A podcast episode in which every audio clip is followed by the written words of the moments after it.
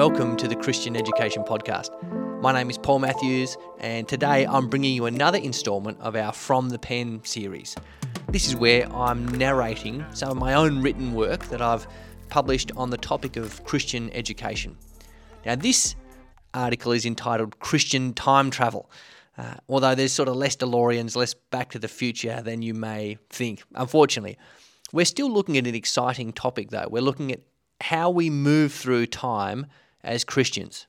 Jesus Christ is Lord of all, including Lord of time.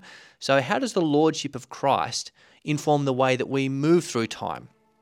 That's what I'm going to be considering in this article. Now, if you're looking for something to pair this article with, if you haven't listened already, listen to the conversation I had with Kyle Fifield about liturgies. This would also pair quite well with a discussion I had with Kyle on thinking routines. So, without further ado, enjoy this next instalment from the pen.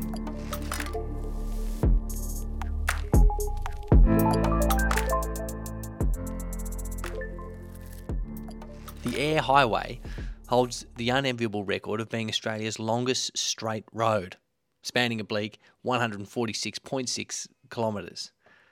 Although driving in a straight line is one of the most basic things you can do in a car, the Eyre Highway is notoriously dangerous. As it happens, long, straight, sparsely decorated stretches of road can prove quite uninteresting to drivers, who in turn are liable to drive off the road at high speed due to inattention or fatigue. The issue with a road like this is that it has no shape. There is nothing that differentiates any part of it from another, and the monotonous journey can prove fatal. It's remarkably easy for our journey through life to mirror a trip along the Eyre Highway. The whole thing is an exercise to be completed as quickly as possible and is to be done with a near lethal amount of caffeine in the blood. Sure, there are a few landmarks here and there, but little that makes us slow down and enjoy the view. Think about your journey through life. Do you have a way of celebrating the passing days, weeks, seasons, or years? If so, how? Is your journey shaped in a way that reflects your most dearly held beliefs? Upon reflection, many of us may find that the way we shape our journey through life is not a process of analysis but osmosis. We do what those around us do. Then, once we've successfully assimilated, we continue to follow this pattern interminably, displaying what sociologists call the status quo bias. In short, we can do what those around us do, and then we keep doing it. Although this is perhaps a cynical view of the situation, the truth is that we are shaped by our practices. If we do not deliberately order our lives to reflect the biblical story, we will inevitably be shaped by practices that contain within them an understanding of life that runs counter to the Christian worldview. Liturgy is the technical term for these kinds of formational habits and practices. For many, the word liturgy evokes images of bald men chanting in Latin or some robe fellow strutting down the cathedral aisle, vigorously swinging a smoking receptacle. But there is more to it than this. James K.A. Smith helpfully defines liturgy as a ritual loaded with a story about who we are and what we are for. Our repeated actions are infused with information about the kind of people we are and the kind of story we find ourselves in. In this article, I'll consider the philosophical and theological power behind liturgies and examine some practical applications to the life of the school community.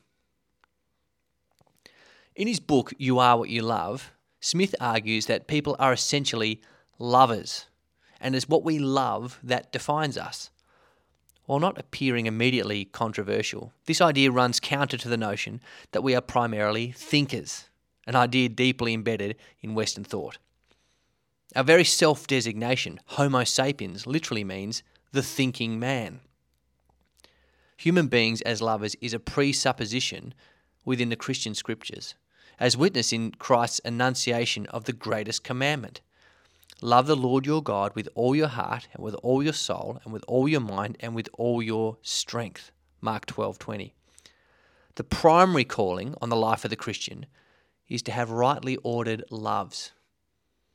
We see the same notion in the words of the apostle Paul, who as he calls the Colossian church to live in community with one another, says, And over all these virtues, put on love, which binds them all together in perfect unity. Colossians 3:14. This notion of humanity as lovers necessarily includes our worship. As Smith says, to be human is to be a lover and to love something ultimate. But how does this biblical anthropology shape the way that we work out our Christian faith? Of course, if we were primarily thinkers, then our progress in the faith would be easy. We'd simply need to learn more information. It's not so easy with love. Our loves are actually shaped both by imitation of others and our own practice.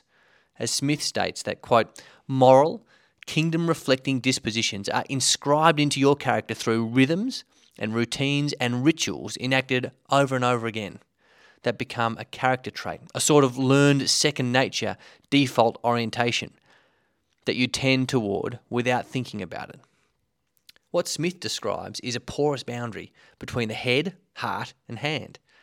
The intellect is not sitting comfortably in the front seat driving around our actions and loves in a pair of booster seats out the back.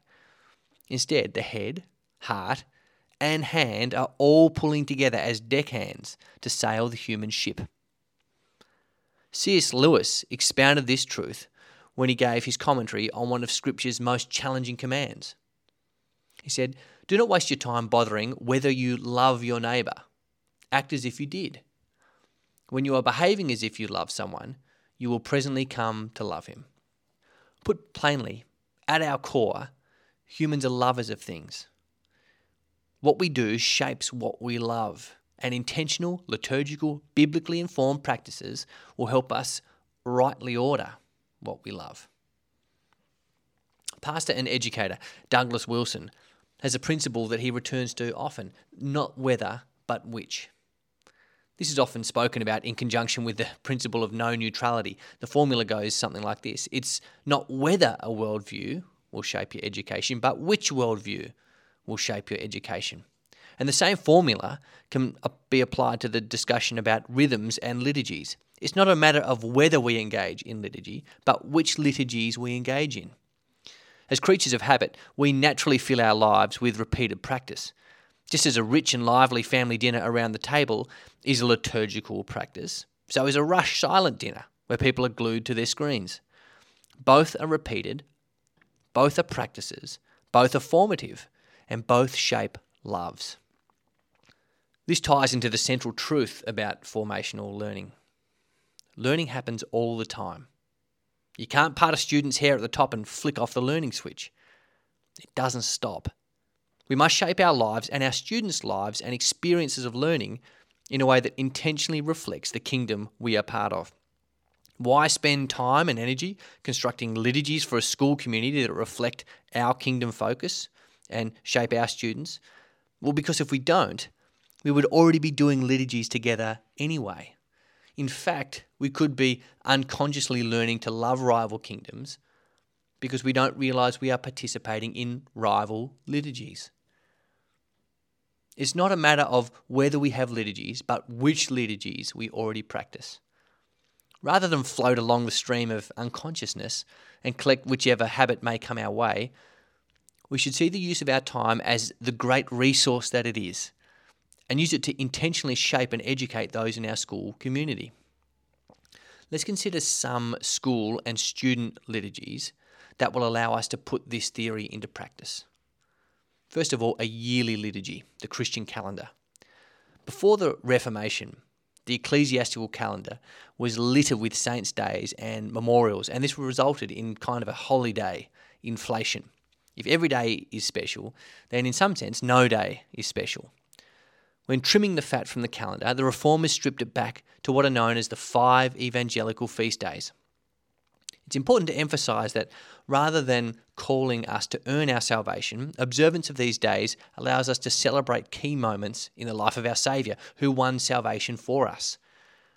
The five evangelical feast days are Christmas, Good Friday, Easter, Ascension, and Pentecost really intentional use of devotions, assemblies, prayers, school productions, and class activities can allow us to walk through the critical moments of the life of Christ as a community. Of course, some may object to this, arguing that this kind of school program instills little more than rote formalism in the students, merely having them go through the motions without ever interacting with the underlying biblical story. While we must be mindful of this error, it's poor intellectual form to judge the use of something based on its past misuse. An annual journey through the high points of the life of Christ will help us inhabit the biblical story as a school community. A weekly liturgy, heritage, and posterity prayer. One practice that will help ensconce us in time and space is a weekly prayer liturgy that I have dubbed Heritage and Posterity Prayer. Prayer is often delightfully rife within the Christian school. By adding simple temporal markers, we can use these prayers to draw people into the past, present, and future of the community. A simple schedule for heritage and posterity prayer could look something like this. On Monday, you're looking back. You thank God for the founding families of the school.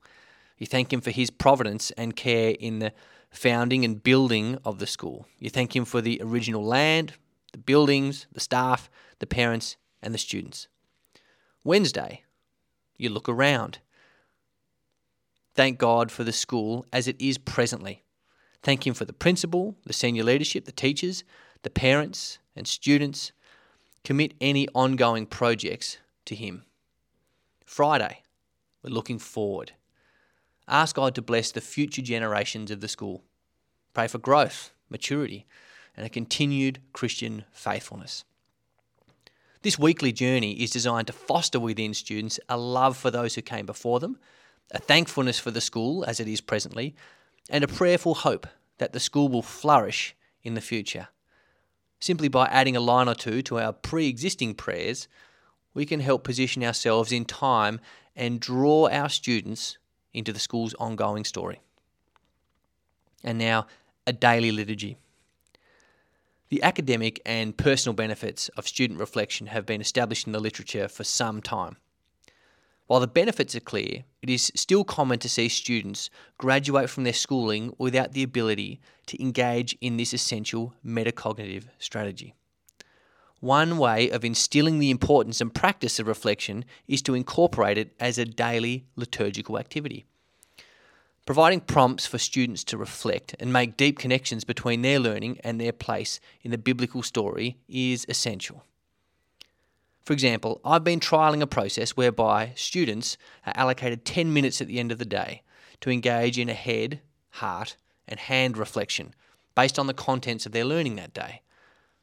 As I compose the reflection prompts, I try to make sure there is at least one prompt from each domain of the tripartite. The prompts will look something like the following What was the most exciting or interesting thing I learned today? Why did I like it? What impacted me emotionally today? Did it impact me in a helpful or unhelpful way? How can I use what I have learned today to help other people? When am I going to put this into practice?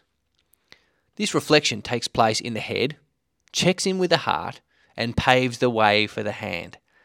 I hope that this process becomes so ingrained within the students that long after their schooling is over, they will instinctively reflect on their daily practice. These examples of yearly, weekly, and daily practices only scratch the surface of what is possible when we seek to shape time in light of the biblical story. Because Christ is Lord of all, He's Lord over our passage through time. And it's our role, both as educators and Christians, to ensure our passage through life is intentionally rich and formative, more like a stroll through a botanical garden than a bleak journey along the Eyre Highway. Now, there are three discussion questions here which you might want to think about in your own time. The first discussion question is this What are the repeated actions in my daily practice? What kind of story is contained within these actions?